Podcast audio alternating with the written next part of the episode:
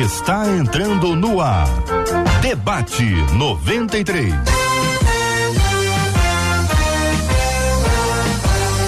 Realização 93 FM. Um oferecimento Pleno News. Notícias de verdade. Apresentação J.R. Vargas. Alô, meu irmão. Alô, minha irmã. Aqui fala J.R. Vargas, estamos de volta, minha gente. Começando aqui mais uma super edição do nosso debate 93 de hoje. Que a bênção do Senhor repouse sobre a sua vida, sua casa, sua família, sobre todos os seus, em nome de Jesus. Pastor Ian Freitas está no debate 93 de hoje. Bom dia, pastor. Bom dia, JR. Um bom dia aí para todos os nossos ouvintes aí, em nome de Jesus. Pastora Cíntia Louvice também está no debate. Bom dia, pastora. Bom dia, JR. Bom dia, ouvintes. Hoje vai ser incrível esse debate, hein? Pastor Rafael Satier também está à mesa no debate 93 de hoje. Bom dia, pastor. Bom dia, JR Vargas. Bom dia, nossos amigos e pastores de bancada e nossa querida e qualificada audiência. Benção puríssima, pastor Valtenci Oliveira. Alô, pastor Valtenci, como é que vai o senhor? Tudo bem? Tudo tranquilo, JR. Muito bom dia a você, a todos os debatedores e a todos os ouvintes da 93 FM. Obrigado, meu querido. Tem entonação de locutor, hein? Tô ligado aqui no mistério. Muito bom dia para você que está aqui no 93 FM, em 93,3 no Rio de Janeiro para todo o Brasil. Pelo aplicativo estamos transmitindo o debate 93 também. É o app da 93 FM. É só baixar, tá na tela. Você participa conosco também pelo site rádio93.com.br. Você acessa também a nossa página no Facebook. Tem debate no Facebook? Tem. Rádio 93.3 FM. Tem debate também no YouTube. 93 FM Gospel. 93 FM Gospel e a sua participação sempre preciosa com a gente no debate 93 de hoje. Marcela Bastos. Bom dia, J.R. Bom Vargas, dia. nossos amados debatedores. Bom demais ter vocês com a gente, fechando uma semana incrível aqui no Debate 93, como os nossos ouvintes. Você quer saber, JR? No YouTube, a Patrícia já disse o seguinte: eu tô em Campo Grande e eu preciso muito aprender com o debate de hoje. Com esse tema de hoje, eu tô é ansiosa, disse ela. Uma outra ouvinte que não me contou o nome no WhatsApp, só me disse assim: olha, JR ou Marcela, o debate 93 tem sido o meu combustível. Graças Glória a Deus. que palavra boa. Agora tem novidade na 93. Você está anunciando isso, falou ontem, falou anteontem, que 6 horas da manhã na segunda-feira tem uma, Uma novidade. novidade. Muita gente está querendo saber o que, que é. Eu falei para vocês curiosa, ontem né? que 6 horas da manhã é horário da Polícia Federal prender gente. E aí você avisa isso, o pessoal vai ficar assustado. Será que vai bater ali na sua casa, na casa de alguém? Não é nada disso, você já explicou. Nada disso. Eu Tem- falei ontem tem que é nada a coisa ver. muito boa. Pode até acontecer, mas não tem nada a ver com o que está Nada acontecendo hoje ver. aqui. É, não, é, não, não, não, não. O que Ah. vai acontecer segunda-feira, 6 Mas- horas da manhã, no ar da 93 FM, coisa muito boa. Eu tenho uma pergunta sobre esse assunto para poder ajudar o nosso ouvinte. É o seguinte: é só vai acontecer às 6 horas da manhã ou vai acontecer em outro horário, outro mo- Começa às 6 horas da manhã. Ah. Começa às 6 horas da manhã. Começa às 6 Tô horas da dando manhã. de cabeça, tá? Mas depois pode acontecer também? Pode. Em outro horário? Porque Outro- é. E Ah, outro.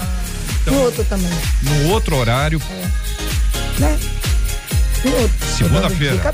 Segunda-feira. Eu acho que vou buscar mais informações. Vou buscar mais informações para o nosso ouvinte. Pesquisa aí, Marcela. Nós precisamos de mais informações para o nosso ouvinte amado que está ligado aqui no debate 93 de hoje. 93. Então, minha gente, é o seguinte, eu conheço uma pessoa, diz aqui ouvinte, hein? Conheço uma pessoa que é extremamente arrogante, postura que, na minha opinião, contraria o cargo de liderança que exerce. Porque algumas pessoas que são usadas por Deus agem com soberba e arrogância. Como fugir da armadilha de nos tornarmos arrogantes só porque somos bons em alguma coisa? Se a arrogância é sinal de algo cheio de si, onde fica Deus nesta situação? Então vou começar em parte aqui, passo a passo, caminhando com os nossos queridos debatedores e ouvintes. Pastor Ian, eu começo ouvindo o senhor. A gente pode definir arrogância ou a gente pode achar que alguém é arrogante e esse alguém não é arrogante?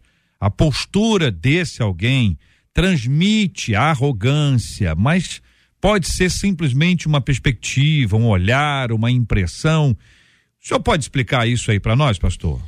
Então, JR, quando a gente fala sobre arrogância, sobre orgulho, né, sobre a ignorância do homem, é, não adianta a gente ficar no achismo, né, de assim, eu posso olhar para alguém e achar que a pessoa é arrogante, e às vezes a pessoa não é. Né? Eu não vou definir um livro pela capa, né? Uhum.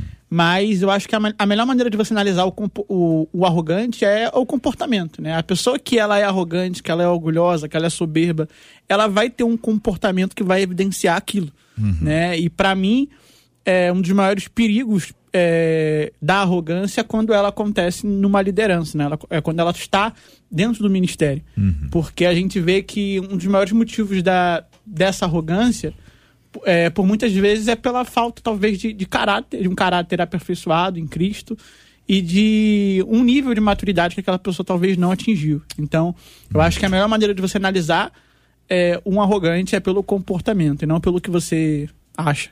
Pastor Rafael, é, existe a possibilidade de uma pessoa que até agora era um igual e recebeu uma promoção e porque assumiu um lugar novo, está cheio de responsabilidades, tem novas preocupações, aqueles que estavam com ele na mesma mesa, no, no tô chamando de igual, podem olhar para ele e dizer assim, ah, agora lá tá todo metido, olha lá, agora tá se achando o rei, olha a carinha dele. Só que o cara às vezes está preocupado, tá com com outras responsabilidades e quem está dizendo isso é porque estaria desse jeito no lugar dele?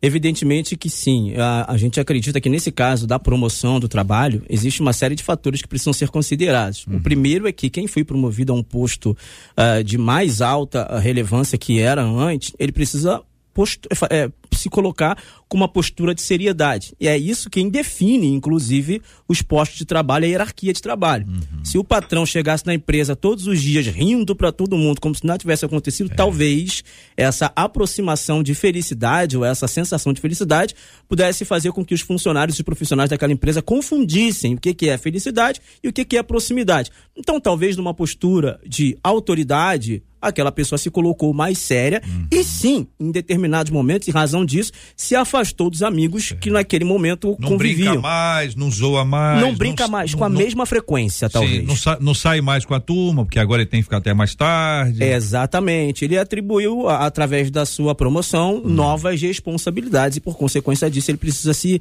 conter um pouco mais. Pastora Cíntia, em geral, as meninas têm uma percepção até mais ampla, né? Consegue identificar o andar, a postura, o cabelo, o jeito que a pessoa fala, né? Tem um, tem um, um né? Cons consegue escanear de forma até muito rápida um, uma, uma pessoa e de vez em quando tem assim, ah, eu tenho um negócio estranho nessa pessoa que está aí.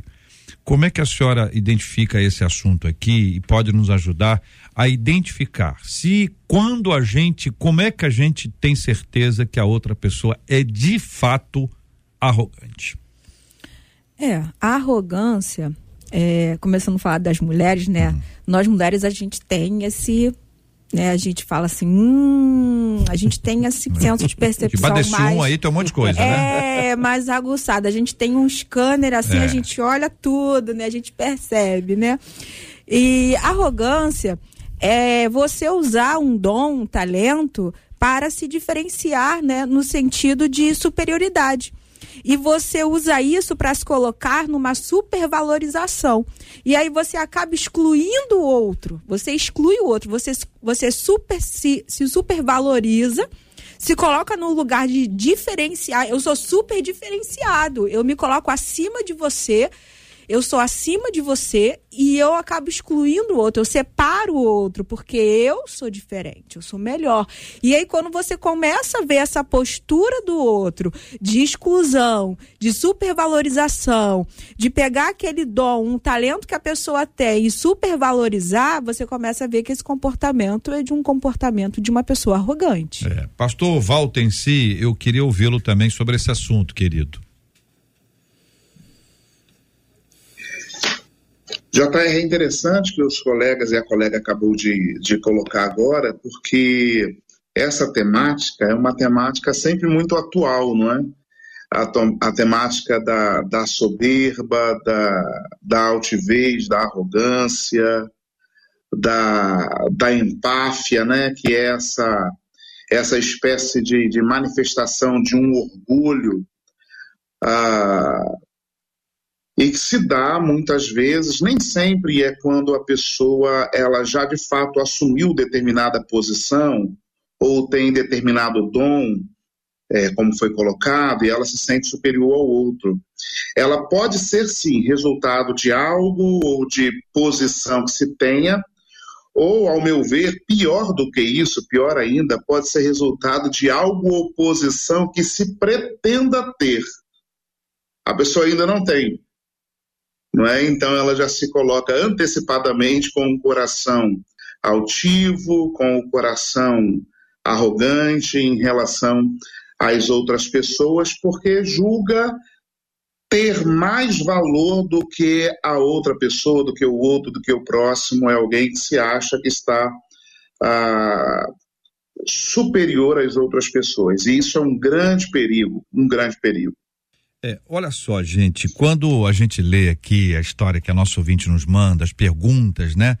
Algumas pessoas, porque algumas pessoas que são usadas por Deus agem com soberba e arrogância. A gente entra num ponto específico aqui para identificar o que que passa na cabeça de alguém que tem sido usado pelo Senhor para ser ainda assim soberbo e arrogante. Aí é difícil a gente identificar eh, sem exemplos específicos, né? Mas olha só, Imagine que uma pessoa é um pregador e ele chegou àquela igreja. E naquela igreja, quando ele chega, tem lá 20, 30 pessoas que querem tirar uma foto com ele, uma selfie com ele. E chega uma hora que ele está cansado, ele está estressado, ele, está com pressa, ele não está bem hoje. E aí ele diz: Ó, oh, gente, hoje não, tá, não sei o que. Aí, olha lá, antigamente pedia para tirar foto comigo, agora já não quer mais. Se ele for um cantor, pior ainda. Aí o negócio que já tem, já é estrela mesmo, né? Já chega, tal, não sei o que. Aí a pessoa chega com um carro. E a rede social hoje, Rafael é especialista né, nessa matéria, né, Rafael? É, é, a rede hoje ela mostra tudo. Então, as feições, as reações, o que a pessoa disse, onde é que a pessoa estava, onde é que a pessoa almoçou, que shopping que ela vai, Rafael? Olha, isso é extremamente complexo. O artista, por exemplo, o pregador, que tem um ministério é, que acaba sendo é, é, visto a nível nacional, ele orou por isso há 10 anos atrás, ele orou, ele falou: Senhor, eu quero ser usado nas nações, eu quero pregar nas igrejas, eu quero cantar, eu quero que meu ministério eh, seja, seja eh, eh, relevante no ponto de vista da quantitativo, eu quero ter visualizações. E de fato isso aconteceu, a profecia se cumpriu. E agora, a mesma pessoa que orou alguns anos atrás para que isso acontecesse, hoje reclama em razão uh, da, da, das pessoas que querem tirar foto, ou querem um autógrafo, ou querem um tempo de atenção. Uhum. Então, veja isso pode ser interpretado como presunção, como arrogância, como soberba. Eu, particularmente, trabalhei durante 10 anos em, na indústria de produção fonográfica, na indústria musical gospel, e eu me deparei com muitos artistas evangélicos gospel que detestavam hum. o período pós-show, onde alguns uh, admiradores queriam fazer as fotos com ele. E ele se sentia mal ali, às vezes até incomodado, e fazia cara feia. Veja, você não orou por isso? Agora você está colhendo os frutos da vida pública que você pediu para Deus, meu Deus do céu. Uhum. Então, às vezes, essa, essa a falta de consciência, a falta de preparo, do ponto de vista artístico, mas pode ser em outros sentidos, outros setores da vida, faz com que a gente seja mal interpretado. Às vezes nem somos arrogantes, nem somos presunçosos, muito menos soberbo. Mas muitas vezes somos mal interpretados em razão da nossa atitude. É essa interpretação que é o ponto, né, Marcelo? É, e o pastor falou sobre a interpretação. Uma das nossas ouvintes hum. pelo WhatsApp disse assim: para mim, às vezes depende do olhar da pessoa. O olhar da porque pessoa? no olhar desse ouvinte, essa pessoa que acabou assumindo ah, um cargo de liderança tem que ter um posicionamento mais firme. Uhum. E aí muitos podem olhar como sendo arrogância. É, não apertava mas... a gente, agora está apertando, é. olha só, agora, né, tem, é, o comentário é esse mesmo. Ela disse, mas é uma prerrogativa da função que a pessoa acabou assumindo. Ele escreveu prerrogativa? Não, sou eu que estou Ah, fez um, fez um acréscimo ao, ao, manuscrito mais um antigo. Um acréscimo ao manuscrito. ah, tá ótimo. Olha Mas só. ficou bom, ficou bom. É, uhum. Um outro ouvinte nosso disse assim: Eu descobri que sou autodidata hum. com tudo que é relacionado à tecnologia. Oh. E acabei até montando um empreendimento.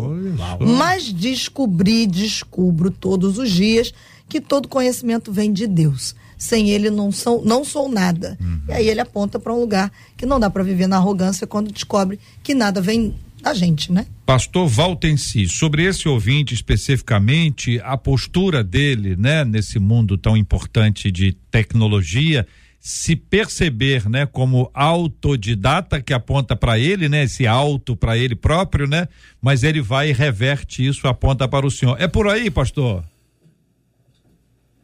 É, exatamente, gostei da declaração dele aí, né? Você é, é possível, não só na área da tecnologia, mas como em outras áreas também, é, existem, nós sabemos disso, muitas pessoas que são autodidatas e que têm a facilidade de, de, de aprender técnicas, teorias e tantas outras coisas que vão, é, de fato, contribuir com a sociedade, né? Porque tudo que a gente faz e aprende tem esse, essa perspectiva de, de poder contribuir com o aprendizado de algum grupo, da sociedade como um todo e em diante. E é muito legal quando ele diz que, que ele aprendeu a fazer isso, ele aprendeu a dividir isso, ele aprendeu, ele entendeu o quanto ele pode servir com isso a outras pessoas, não é? Então isso é, é, é bem legal. Pelo que eu entendi, isso foi isso que eu entendi. Eu achei bem interessante essa perspectiva dele, né? Espero que muitos que estejam nos ouvindo aqui também, que são autodidatas, que têm essa facilidade de compreensão é, de repente maior do que muitas outras pessoas, não é? Tem essa capacidade que Deus deu e entendem que foi Deus que deu também, que elas possam também servir ao outro com esse talento, com esses dons, com essa capacitação que recebeu de Deus. O pastor Ian, quando Paulo escrevendo aos Coríntios disse, é, olha, façam tudo para a glória de Deus, né? Quer comais, quer bebais, ou façais outra coisa qualquer, fazei tudo para a glória de Deus, 1 Coríntios 10, 31. Essa declaração, ela, ela nos ajuda a entender o propósito da nossa existência e com isso nos ajuda a anular a nossa tendência de soberba e arrogância? Com certeza, JR, porque a partir do momento que a gente entende que o nosso propósito de vida é glorificar a Deus através dos nossos comportamentos, tudo se torna mais leve e mais sincero, porque Jesus, em João 17, ele vai falar assim: Pai, é, eu, eu completei, né, eu terminei a obra, porque eu fiz tudo aquilo que o Senhor me enviou para fazer. Né? Eu te glorifiquei porque cumpri o que o Senhor me mandou fazer. Ou seja, o propósito de vida de Jesus era glorificar a Deus através daquilo que ele fazia. Então, ele glorificava a Deus não falando, mas sim agindo com base naquilo que Deus mandou ele fazer. Então, todo o propósito de vida de Jesus foi dar a glória para o Pai. Então, quer comais, quer bebais, tudo é feito para a glória de Deus. A minha vida foi feita para refletir isso. E principalmente quando eu reconheço aquilo que Deus me deu. Né? Eu, Deus me deu um talento, Deus me deu um dom, Deus me deu um chamado. E reconhecer naquilo que eu sou bom pela, pela graça de Deus não é errado. Paulo diz, em, inclusive em Romanos 12, no versículo 3, ele fala: Irmãos, pela graça que me foi dada, eu digo a vocês, tenham um pensamento moderado a respeito de quem vocês são. É. Né? Ele fala: não tenham um pensamento superior, nem um pensamento inferior. O pensamento moderado é o que a gente chama de convicção plena. Nós temos que ter convicção plena a respeito de quem somos, para entender que todo o nosso propósito de vida é, é, foi nos dado para glorificar a Deus. Nessa mesma linha, pastora Cíntia, há outro texto que nos ensina: seja outro o que te louve. Quando chega a ponto da pessoa louvar a ela mesma, louvar a si mesma, porque esse negócio está na cabeça dela faz é tempo, né? Ela só só teve uma erupção ali. Esse coração cheio de vaidade, colocando isso de um lado, colocando o outro lado, nós nascemos para glorificar a Deus. Como que a gente ajusta isso na sua opinião? É, falando até sobre essa, esse caso, né, de, de, de arrogância e tal, porque é claro que nós vivemos numa sociedade onde também tudo é muito visto como arrogância, né? Por exemplo, eu sou psicóloga, e se eu chegar aqui e falar, não, eu sou uma boa psicóloga, eu trabalho muito bem, tenho a minha agenda cheia e tal, pronto, já é arrogante. E, e, e às vezes não, não é isso. Eu estou só colocando o meu serviço, como eu estou colocando a minha profissão e, e me e fazendo um marketing pessoal. E, e, ah, mas então, pastora, como é que é então que eu posso é, colocar, me colocar de forma que eu não sou arrogante? Querido, é é, é a intenção do nosso coração é a intenção do seu coração. Porque assim, hoje nós vivemos numa sociedade que as pessoas julgam muito tudo é julgamento. As pessoas te julgam. Se você faz, as pessoas te julgam. Se você não faz, as pessoas também te julgam. Então, tudo a gente tem que andar é, pisando em ovos, é saber falar, é saber agir, a gente tem que saber entrar, tem que saber sair mas as pessoas vão falar o tempo todo. É aquela questão do alecrim dourado, né? Só você que não faz, né, alecrim? Só você não é. O outro é. O outro é tudo, menos você.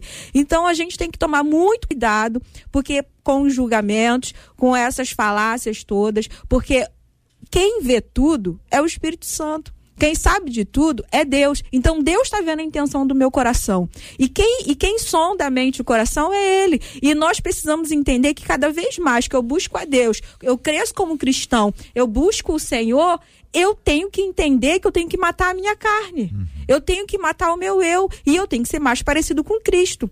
E o próprio Jesus diz que nós temos que ser manso, e humilde de coração. E tudo que eu tenho, nada é meu, tudo é dele, tudo é para honra e glória dele. Se eu tenho um dom, um talento, eu vou usar, como o pastor Ian colocou, para a glória de Deus. E se eu tenho algo, e se eu estou usando aquilo que é para o meu bem maior, para eu aparecer ou para eu excluir o outro, que evangelho é esse? Uhum. Se o evangelho é para agregar, se o evangelho é para abraçar, se o evangelho é para ganhar e eu tô querendo aparecer, quem tem que aparecer é só Deus, uhum. não somos nós, né? E tudo façais com equilíbrio. Uhum.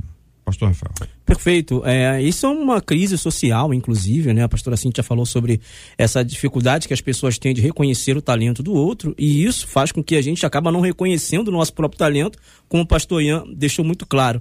É uma agenda política também, onde as pessoas dividem a sociedade por minorias. Né? Então o cara é preto, o cara é mulher, ela é gorda, ela é isso, ela é aquilo, ela é aquilo outro.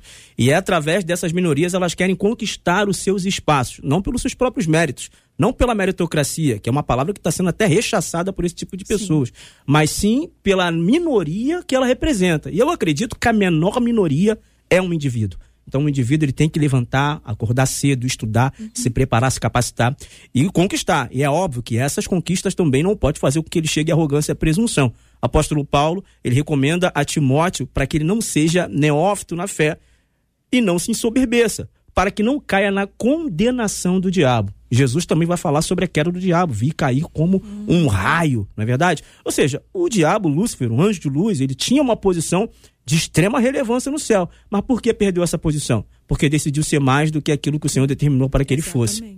Então veja, ele tinha consciência de que ele era um homem grande, ele tinha uma consciência de que ele era um anjo relevante, ele tinha consciência da sua autoridade, mas o que fez cair na arrogância e chegar a essa condenação do diabo, que o apóstolo Paulo recomenda a Timóteo a não ser presunçoso, a não ser neófito, foi justamente ele querer ser mais do que ele deveria. Exato. É, pastor Valtensi, aquele, aquele episódio que envolve Herodes, que é, não deu glória a Deus, né? não reconheceu a glória de Deus, aí ele é ele é fulminado, né? Ele tem uma morte horrorosa que envolve, enfim, uma contaminação, não sei exatamente como é que ela foi, como é que ela aconteceu, mas como é que o senhor traz essa essa coisa e a partir do, da seguinte perspectiva que eu queria compartilhar com o senhor.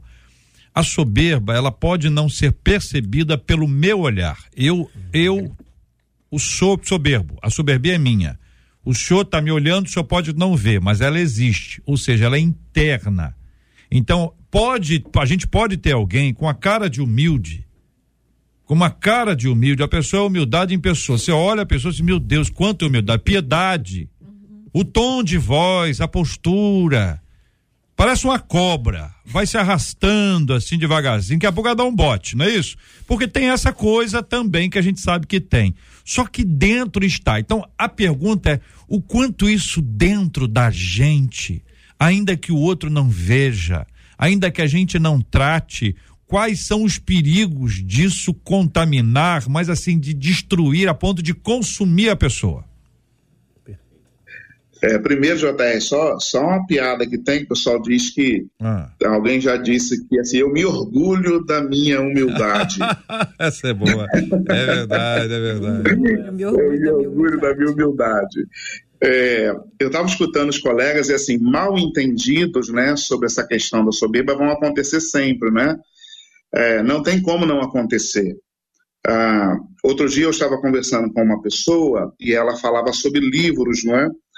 E ela fala assim: eu não leio livros quando eu pego e lá atrás do livro tem lá que o cara é doutor em alguma coisa, é não sei o que em outra coisa, é PhD em outra coisa. Então eu nem leio esse livro porque eu já acho que é a, aquela pessoa é muito arrogante, não é? Então vejam só a que ponto nós chegamos também.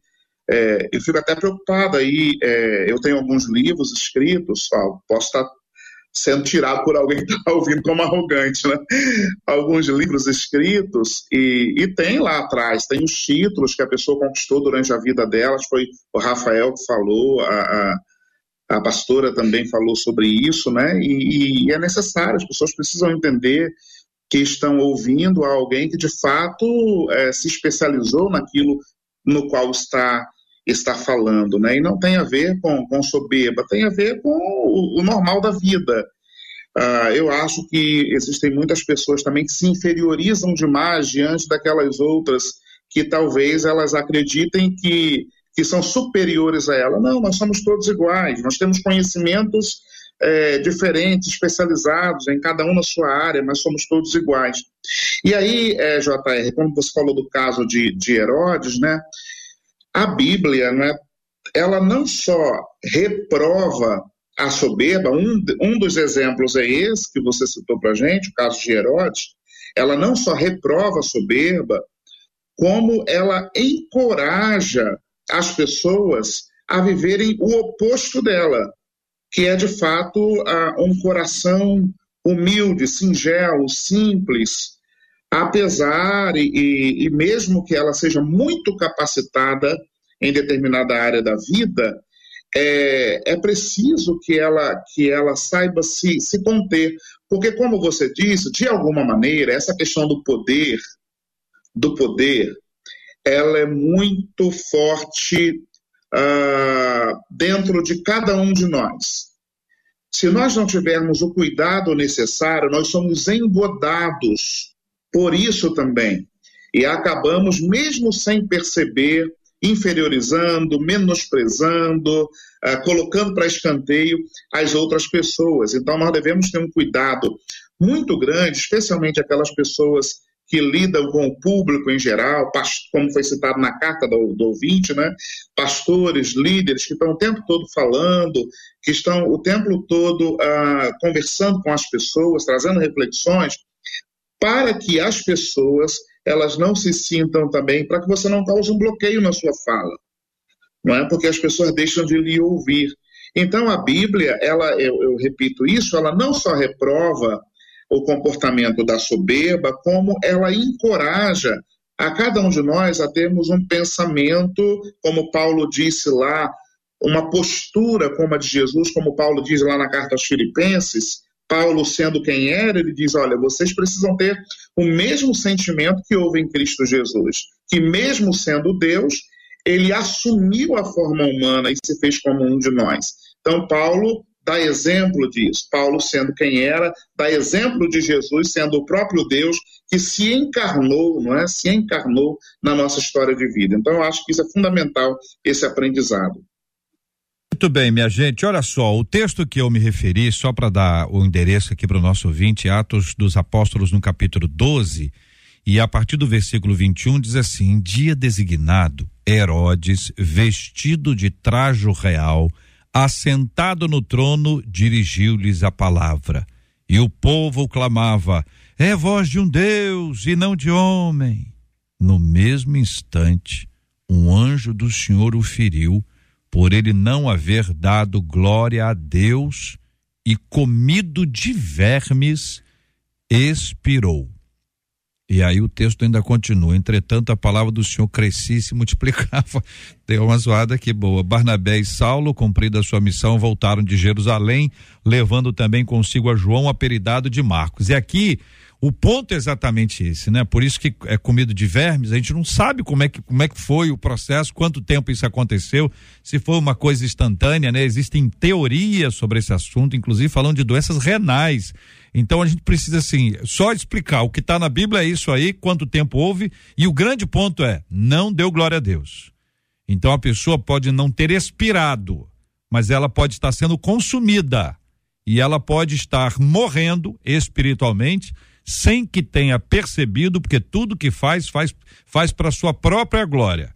E pode ser uma pessoa, aí para ficar mais, mais, mais tenso, pode ser uma pessoa que esteja no altar, uhum. né? Como o povo diz, ah, tá lá no holofote. Ou como o povo diz assim, não, eu sou mais dos bastidores. Também pega quem está nos bastidores. Uhum. Não, mas eu, eu, não, eu, eu gosto de ficar na, na, na organização do templo. Também pega. Esse verme pega geral tá na cozinha, tá na cantina, tá na portaria, tá com essa cara de humilde. É, ouvinte, pega todo mundo. A gente não não está imune a isso, a não ser que a gente em tudo dê glória a Deus. Que assim seja em nome de Jesus na vida desses maravilhosos ouvintes. Ô Marcela Bastos. 93. Olha aí, minha gente, é o seguinte, agora, vamos dar essa notícia logo?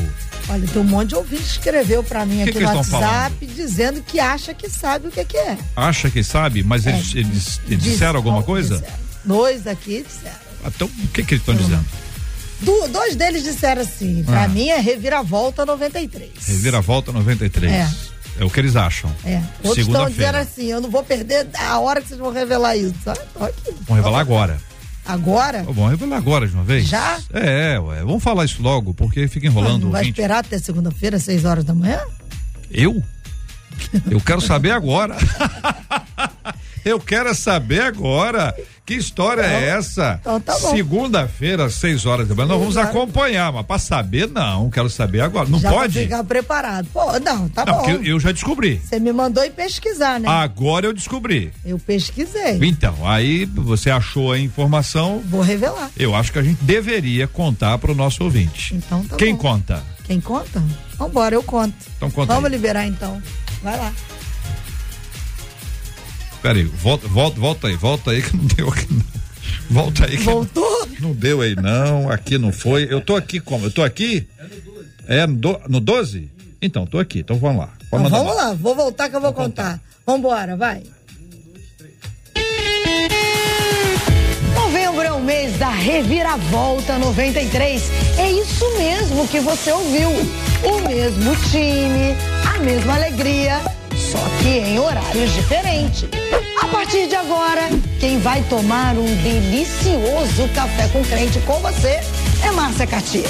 Roberto Vidal chega acelerando e tornando o Bom Dia 93 ainda mais especial. Às 11 horas da manhã é a vez de J.R. Vargas chegar muito bem acompanhado de um timaço de debatedores no Debate 93. Nosso almoço é na companhia de Gilberto Ribeiro, da Caravana 93.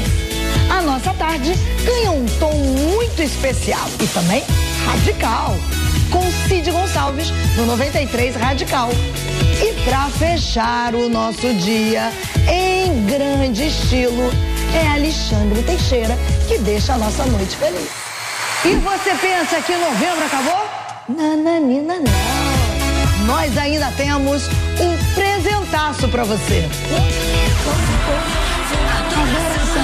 Isso mesmo, Louvorzão 93. No dia 20 de novembro, nós estaremos juntos na Praça da Apoteose, em família, conhecendo novos amigos e irmãos, juntos, declarando que o Rio de Janeiro é de Jesus. Tá bom para você? Ainda tá surtando de alegria? A 93 FM é a sua melhor companhia. Aê! Tá revelado o segredo, Marcela? Reveladíssimo. Eu tô rindo com os nossos ouvintes. Ah. O Paulo Henrique disse aqui no WhatsApp: Não acredito que eu acertei. a Jéssica lá no YouTube disse: Eu já É. sei, o debate vai passar até duas horas. Os nossos ouvintes são os melhores, mas tá aí. Reviravolta 93, segunda-feira, começando com tudo. Muito bem, então vamos só repetir aqui para o nosso ouvinte, para o nosso ouvinte estar acompanhando, 6 horas da manhã, Márcia Cartier. E às no Café oito? com Leite. Roberto Vidal. às 11, J.R. Vargas. meio-dia, Gilberto Ribeiro. semana que vem, meio-dia, Ah, e meio-dia, J.R. Vargas. semana que também. vem. Aí É. depois, Gilberto Ribeiro. Depois Gilberto Ribeiro. Três da tarde. Cid Gonçalves. E às seis. Alexandre Teixeira. Muito bem, essa é a turma que vai estar durante todo o dia aqui com você, ouvinte da 93, fazendo esta rádio maravilhosa ser ainda mais intensa. Carinho pra todo mundo. Final de semana também vai bombar, hein? Final de semana, programação do final de semana tá sob intensa adrenalina. Só vamos deixar claro mais uma vez. O Ah. ouvinte já botou aqui, meu Deus, mas que horas então vai começar o debate a partir de semana que vem? 11 horas, gente. É. Já tá no mesmo horário. 11 horas da Novidade é essa. Novidade, o debate vai ser às 11. Ela vai 11 horas, Nós 11 vamos estar horas. juntos aqui às 11 horas, nesse horário padrão do debate no- 93, desde 1519. Então, é padrão, isso aí tá. Né, né, né, Rafael? Eu, eu tô agora, eu tô agora naquela fase assim, o, o ouvinte, o ouvinte fala, o debatedor chega e diz: olha, eu te acompanho desde criança. e olha, seu sem vergonha, deixa de conversa. Deixa de conversa, todo mundo aqui jovem. Muito bem, Marcela, tá contado aí o segredo pro nosso maravilhoso ouvinte que está nos acompanhando. Essa, essa, esse vídeo ficou muito bom, esse vídeo ficou muito legal, vai estar nas nossas redes, né? a pouquinho Bombando aí na nossa Isso. rede, nosso Instagram, para todo mundo multiplicar. Você pega, compartilha e venha com a gente, porque esta, esta, minha gente, esta é a 93 FM, a rádio que conquistou meu coração. Meu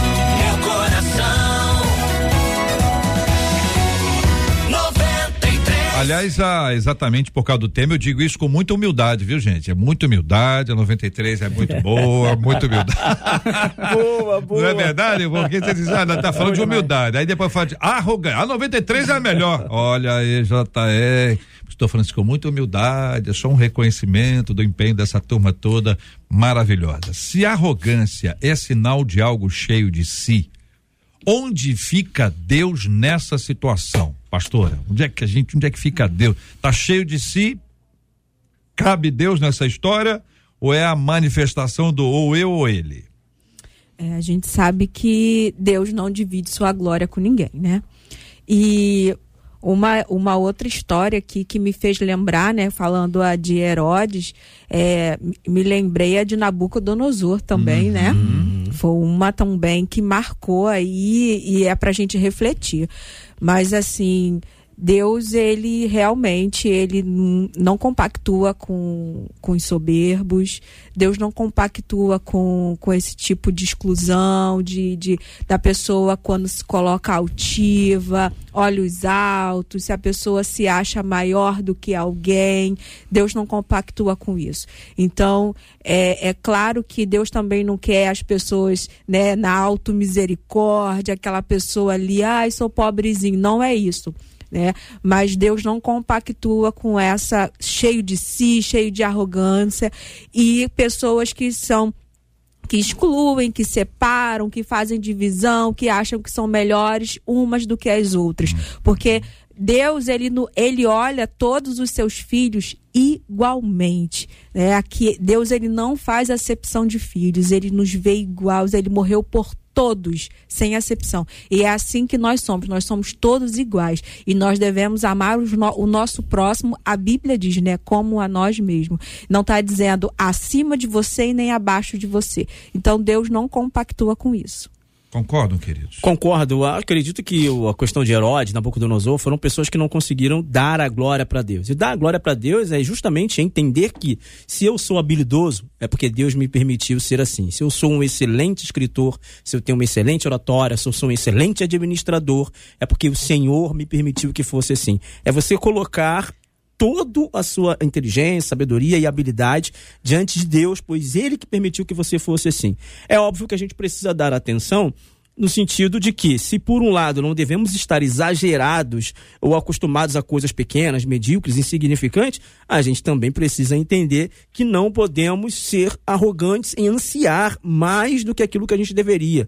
Tem gente que simplesmente peca, cai, perde a credibilidade porque querem atingir patamares que não têm capacidade para ter querem estar em lugares que o Senhor não quis que tivesse. É, o próprio livro de Deuteronômio, Deus vai dizer isso. Moisés adverte ao povo, porque o povo murmurava muitas vezes, murmurava, e Moisés fala: olha, vocês não vão herdar terra, vocês não vão conseguir entrar, esquece, vai morrer todo mundo no deserto. Aí o que, que a parte do povo faz? Não, nós vamos. E eles vão tentar invadir a terra prometida de um jeito a, a ermo e acabam sendo derrotados. E Deuteronômio capítulo 1, versículo 46 diz: Vocês foram na presunção do vosso coração. Então a gente precisa cuidar disso para que as nossas habilidades não acabam nos levando à presunção do nosso coração. É interessante isso, JR, que, o que os debatedores estão falando, porque a gente falou de dois personagens bíblicos que não eram, vamos dizer assim, crentes, né? Herodes Nabucodonosor. É, mas nós também temos muito muitas pessoas que eram cristãs justas do Antigo Testamento, por exemplo, Moisés, como o Sati acabou de falar. É, Moisés, é, Deus ele deu uma ordem para ele uma vez, para ele, ele bater na rocha para sair água. Uhum. Aí depois de anos depois, Deus muda essa direção e fala: Moisés, é, agora você vai falar com a rocha e não vai mais bater. Uhum. E o que, que Moisés faz? Porque ele estava acostumado com o que funcionava, com o que ele fazia, ele bate na rocha e não fala. E é interessante porque em Salmos, quando vai narrar esse acontecimento, o salmista diz que Moisés não entrou na terra prometida porque ele esqueceu de glorificar a Deus. Ou seja, ele preferiu ficar com o que ele sabia fazer do que com aquilo que Deus mandou ele fazer. Uhum. Porque às vezes a gente está tão acostumado com aquilo que funciona, com aquilo que a gente já está acostumado, que quando Deus muda a direção, a gente se esquece que a glória continua sendo dele. Então não tem a ver com o que eu faço. Moisés esqueceu disso, porque a pergunta que ele faz para o povo, quando o povo está quando o povo tá murmurando, ele fala: Vocês querem que eu tire água da rocha para vocês? Uhum. Então ele se esqueceu que quem tirava a água era Deus e não uhum. ele. E isso é, é interessante Perfeito. porque a arrogância ela faz você se esquecer de que o que você faz é, é para glória de Deus, é, porque se não fosse pela misericórdia, se não fosse por Deus, você não estava ali fazendo. Deus te capacitou, Deus te encheu de sabedoria, te encheu de inteligência, mas para que essa sabedoria e essa inteligência possa glorificá-lo. Então, nós precisamos sempre ficar, ficar é, preocupados com uma coisa: será que eu estou cumprindo o propósito de Deus para glorificá-lo? Uhum. Ou estou apenas procurando uma posição para status para me glorificar? Uhum. Perfeito. Pastor Valtenci, seus, suas observações também, querido. JR, você iniciou é, esse bloco perguntando exatamente sobre onde fica Deus né, nisso tudo aí. Eu estava ouvindo, estava atento aqui que os colegas estão dizendo. Deus fica de fora. Deus não tem parte com isso. É, inclusive, Tiago, na, na Epístola Universal de Tiago, capítulo de número 4, versículo 6, diz que Deus se opõe aos orgulhosos. Né? Deus se opõe, Deus está contra os orgulhosos. Então, é, eu volto a dizer aqui, pontuar, que é um grande perigo essa questão da soberba, da altivez, da prepotência, uma vez que o próprio Deus se coloca como opositor daqueles que têm um coração altivo. Então a gente tem que estar muito atento a essa questão aí. Deus se opõe aos orgulhosos e o texto continua, não é? Quando eu disse lá no início que a Bíblia, por um lado, ela reprova a soberba e por outro lado, ela encoraja a humildade, esse texto de Tiago 6 continua dizendo, mas concede graça aos humildes. É, muda Perfeito. toda a nossa perspectiva quando a gente entende isso. E aí a Bíblia nos ensina: humilhai-vos sob a poderosa mão de Deus, para que em tempo oportuno ele vos exalte. Então o arrogante, ele quer se impor sobre todos e até sobre Deus. Sim. O arrogante ele não se submete nem a, ao outro, a um igual e também não se submete a Deus. A arrogância espiritual parece que é mais encrencada ainda porque ela atinge uma dimensão ou uma profundidade que acaba corrompendo a relação de servo e senhor, de filho e pai. E aí, gente? Que encrenca é essa? Eu vou mais além, É, Jota. Eu vou mais além. A arrogância de Acã em não obedecer o que o Senhor falou por intermédio de Moisés na entrada da terra prometida, de Moisés não, perdão, de Josué, a entrada da terra prometida, fez com que ele colocasse em xeque parte do exército, pessoas morreram por causa dele na batalha de Ai, porque ele tomou para si tesouros que não eram para ser tomados em Jericó. Ou seja, poxa, por que, que eu não vou pegar os despojos? Acabamos de vencer uma guerra, uma batalha, por que, que eu não vou pegar? A arrogância em tentar fazer aquilo que o Senhor disse para não ser feito.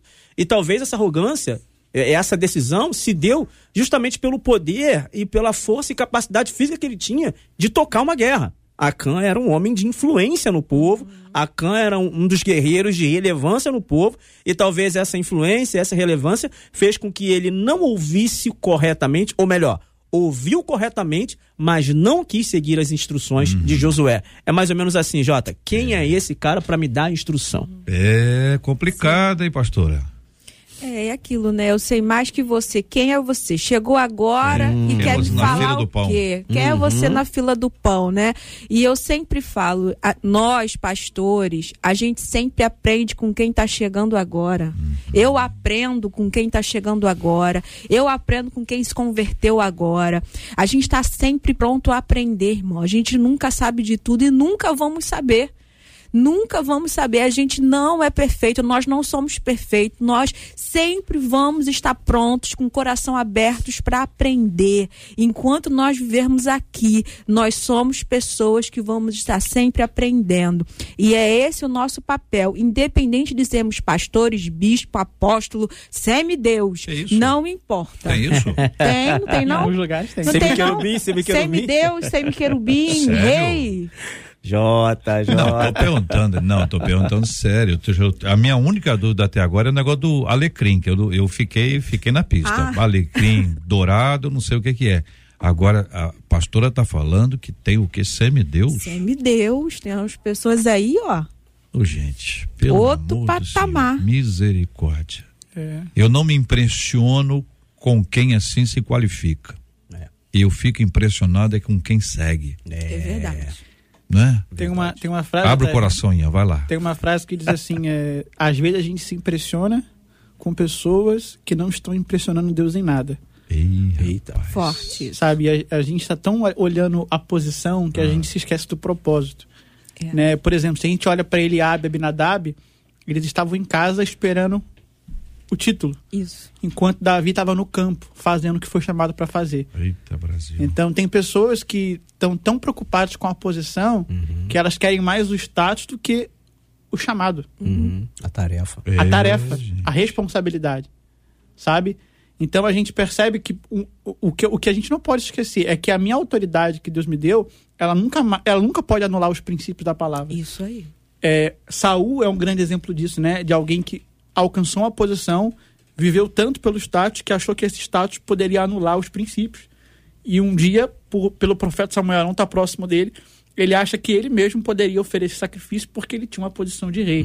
Então, porque ele mandava em tudo, eu posso fazer. E Deus o rejeitou ali, porque a autoridade, ela jamais anulará um princípio da palavra. Ei, Perfeito. rapaz. negócio ficou quente, hein? Ficou. Volta em si. O negócio ficou quente, hein? Ah, essa questão, é, do ponto de vista da liderança, né, da liderança, que pastores, pastoras, missionários é, e outros e outros oficiantes eles eles se propõem é, como chamados por Deus para fazê-lo. É muito interessante que quando, como Deus ele se opõe ao soberbo, ah, ele, as escrituras inspiradas, né, e aí nós temos o apóstolo Paulo, e Paulo, nas cartas pastorais, ele traz alguns exemplos de condenação também à soberba por parte daqueles que assumirão a liderança cristã. Né? Um deles está quando Paulo escreve a sua primeira carta a Timóteo, que é uma das pastorais, capítulo 3, versículo 6, ele diz que ah, esse candidato, essa pessoa, não pode ser neófita ou recém-convertido para que não se ensoberbeça. E aí ele continua, e caia na mesma condenação do diabo. Tem um outro texto interessante que é quando ele escreve a Tito, que também é uma das cartas pastorais, e ele diz, Tito capítulo 1, versículo 7, que esse líder que está sendo escolhido, que vai assumir a função de liderança pastoral ou outra liderança, ele também não deve ser arrogante. Não é? Ele não deve ser arrogante. Então, assim, a Bíblia, uh, ela traz-nos muitos ensinamentos quanto a essa questão da, da, oposição que Deus tem àquele que é soberbo, e aí a todas as pessoas, não é? independente de serem evangélicas ou não, mas no trato e até a carta do início do ouvinte, né, trata exatamente sobre essa questão de liderança, que parece que tem alguém na liderança que tem se comportado como uma pessoa assim, soberba, altiva. Então a Bíblia ela dá recomendações sobre isso uh, e a cautela que nós devemos ter ao, ao, ao colocarmos as mãos, né, ao impormos as mãos sobre pessoas que vão exercer a liderança sobre a vida de outras pessoas. Então, as recomendações, dentre tantas recomendações, a recomendação para que essa pessoa, para que esse líder seja também alguém humilde, alguém que de fato recebeu um chamado de Deus para cuidar do povo que é de Deus, não é dele, não é? Ele está ali como um instrumento de Deus para cuidar das ovelhas, do rebanho que é de Jesus e não dele. Quando ele entende isso, é, as coisas fluem e o reino de Deus ele se propaga com mais leveza na vida das pessoas. Então, eu, eu, essas duas recomendações, pelo menos do apóstolo Paulo, o velho Paulo, dá para nós termos cuidado aí ao impormos as mãos sobre pessoas, né? Que não sejam pessoas soberbas. Que aprendizado maravilhoso hoje aqui ao redor dessa mesa com vocês quatro debatedores queridos e tão abençoados. Que Deus continue a abençoar a vida de vocês dia após dia. É a nossa oração em nome de Jesus. Marcela, nós estamos aí com diversos assuntos ligados a Israel que tem sido pauta da nossa reflexão e da nossa oração também, né? É. E ontem, né, foi divulgado um vídeo que mostra uma mulher palestina chorando diante de um corpo na faixa de Gaza.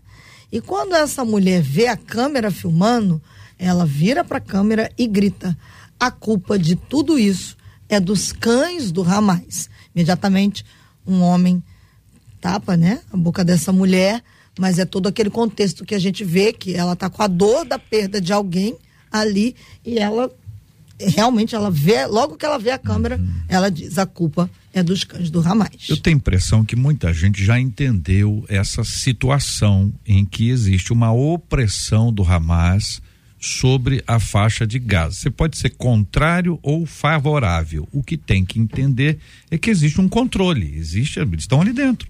Todos eles armados até os dentes, eles conseguem atingir tantas, tantas pessoas, mataram tantos. Imagine bem o que é internamente.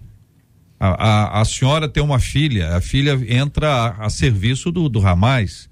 Aquela senhora tem um filho, o filho passa a ser doutrinado desde pequeno veja, gente, ainda que você esteja assim, dizer só, assim, eu, eu sou contra.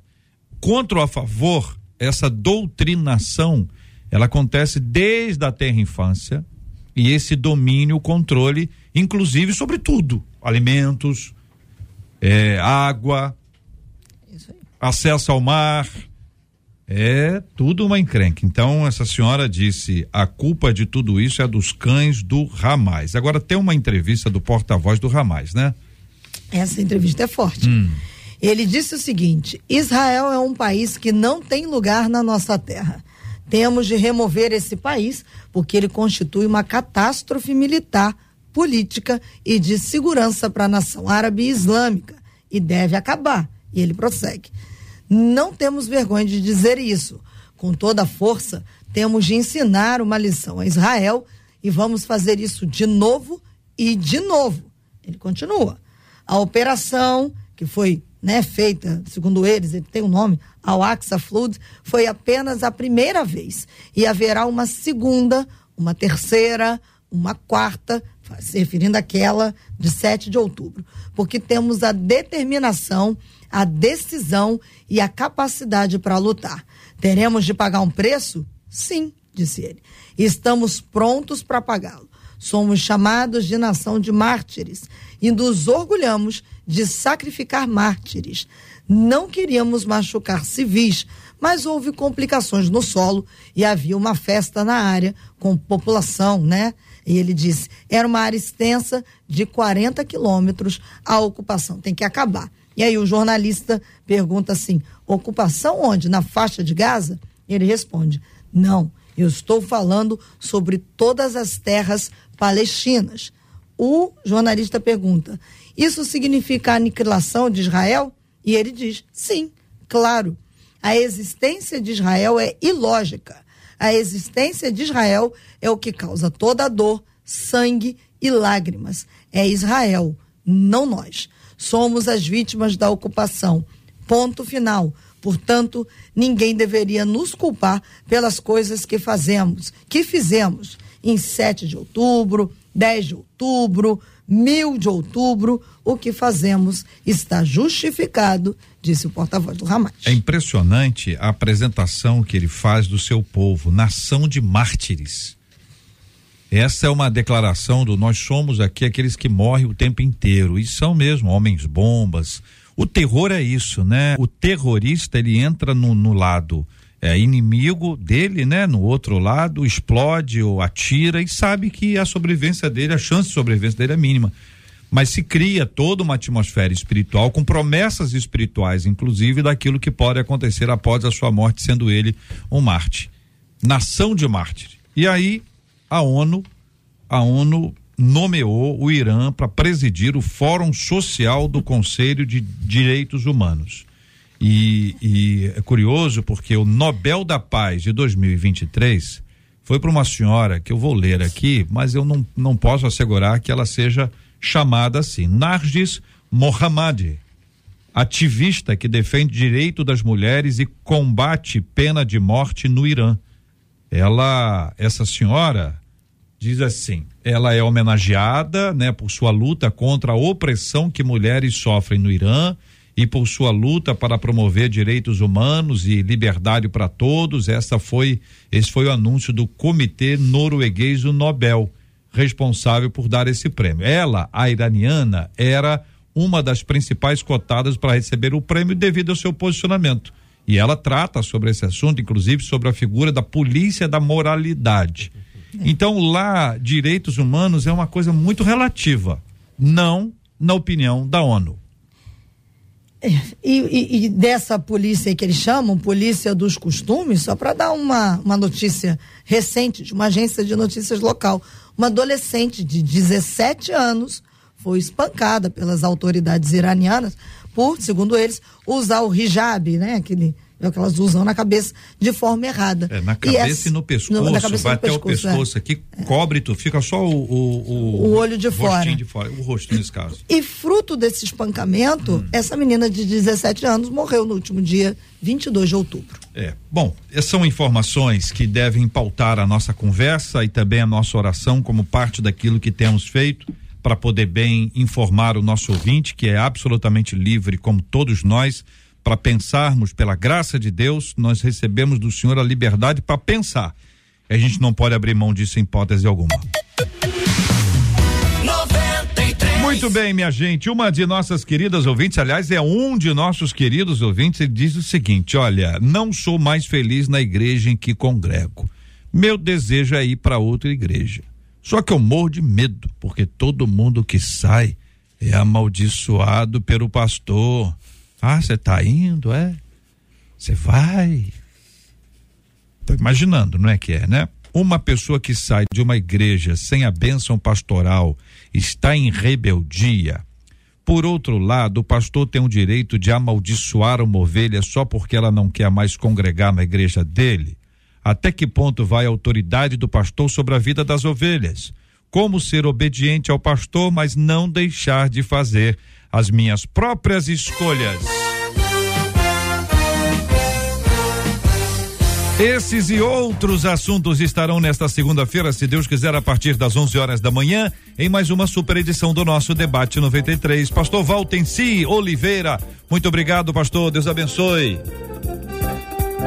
Obrigado, JR. Um abraço a você, a todos os debatedores e a todos os ouvintes da 93 FM. Obrigado, querido. Pastor Rafael Satier, obrigado, meu irmão. Muito obrigado, JR, aos nossos amigos, queridos debatedores, a produção da rádio, nossa audiência maravilhosa. É sempre uma honra estar aqui com vocês. Pastor Ian Freitas, obrigado, querido. Muito obrigado, JR, a todos os debatedores presentes, aos nossos ouvintes e cada um que faz parte aqui dessa rádio incrível da 93. Pastora Cíntia Lovice, obrigado, pastora. Obrigado, JR, amigos aqui debatedores. Um beijo lá pro pessoal da minha igreja, Aliança Church, na Ilha do Governador. Marcela Bastos. Agradecendo a todos os nossos ouvintes. Nossos ouvintes já estão no YouTube dizendo que não perdem o debate 93 por nada na segunda-feira, diante desse tema. Lembrando aí então que a partir de segunda-feira a gente tem aí a reviravolta 93, mas durante esse final de semana, amanhã, às 7 horas da manhã, você acorda junto com Cid Gonçalves no Acorda Crente. Nove e meia da manhã, Rosane e Malta Júnior chegam aí com tamanho família. 11 horas da manhã, é claro, vem ele, o Galo Jacó, junto com a vem? no Clubinho 93, o Galo Jacó. Aliás, hoje é aniversário da Vanese, um beijo pra Achei ela. que era do Galo. Que tá. Meu Deus, não, levei não, Vanese. Vanese tá de folga. Mas esse galo aí é o galo velho, né? É, não, ele não é novinho, mas não. É novo? Não é? É. Eu, eu já conheço esse galo deve uns 10 anos aqui, não tem não? 10 Mas anos de- ele de galo? toma da, da, da fórmula da juventude. É, tá ouvindo, né, Galo? Tá vendo, Ian? Tá vendo, né, Galo? O que, que a gente passa, Ian? Tá vendo, né, Galo? Ah, Então, ao meio-dia chega Roberto Vidal com Web 93, às três horas da tarde, a turma acelerada dos arrebatados. Às 5 da tarde chega o nosso amigo aqui, ó, Gilberto Ribeiro, no Point 93. No domingo, 7 horas da manhã, Marcinha Cacheco 93, Dominical. Meio-dia chega Claudinha Matos com o Clube 93. E 4 horas da tarde, o nosso querido Fabiano no Louvor 93. Então, ó, final de semana e a semana promete essa reviravolta 93 que começa na segunda-feira a partir das 6 horas da manhã com Márcia Cartier na, no Café com Crente, acordando muito bem o nosso querido Rio de Janeiro, nosso carinho a todos os nossos queridos de- debatedores e também os comunicadores da 93, cada um deles com lugar super especial no coração do povo de Deus. Contagem regressiva. Faltam 18 dias.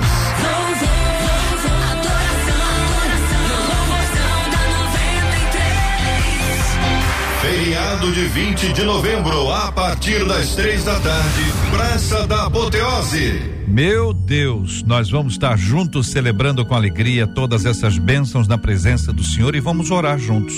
Pastor Ian, por gentileza, ore conosco. Vamos colocar o louvorzão diante de Deus em oração, o tema do nosso programa de hoje. Vamos orar pela cura dos enfermos, consolo aos corações enlutados e pela paz. Em nome de Jesus. Amém. Pai, obrigado por esse dia, obrigado por esse debate, obrigado por cada pessoa que está aqui presente, por todos aqueles que estão sempre disponíveis, Pai, para que a sua obra e a sua palavra seja pregada. Queremos pedir também, Pai, para que o louvorzão que vai acontecer nesse mês seja um, um dia que marque o Rio de Janeiro, Pai, onde pessoas serão alcançadas pela tua palavra, por cada louvor que será entoado. Que o Senhor continue guardando toda a produção que envolve, Pai, do louvorzão, em nome de Jesus. Também pedimos, Pai, por tudo que foi falado aqui hoje, que o Senhor nos ensine a ter corações totalmente humildes e entregues à Sua vontade, para que tudo que nós possamos fazer venha somente glorificá-lo porque esse é o nosso propósito de vida. Também pedimos, Pai, pelos corações lutados, por aqueles que perderam algum ente querido, pedindo que o Teu Espírito Santo console cada um, que o Senhor traga a paz que excede o entendimento, porque sabemos que essa paz está sobre nós e o Senhor é tudo aquilo que precisamos. Obrigado em nome de Jesus. Amém.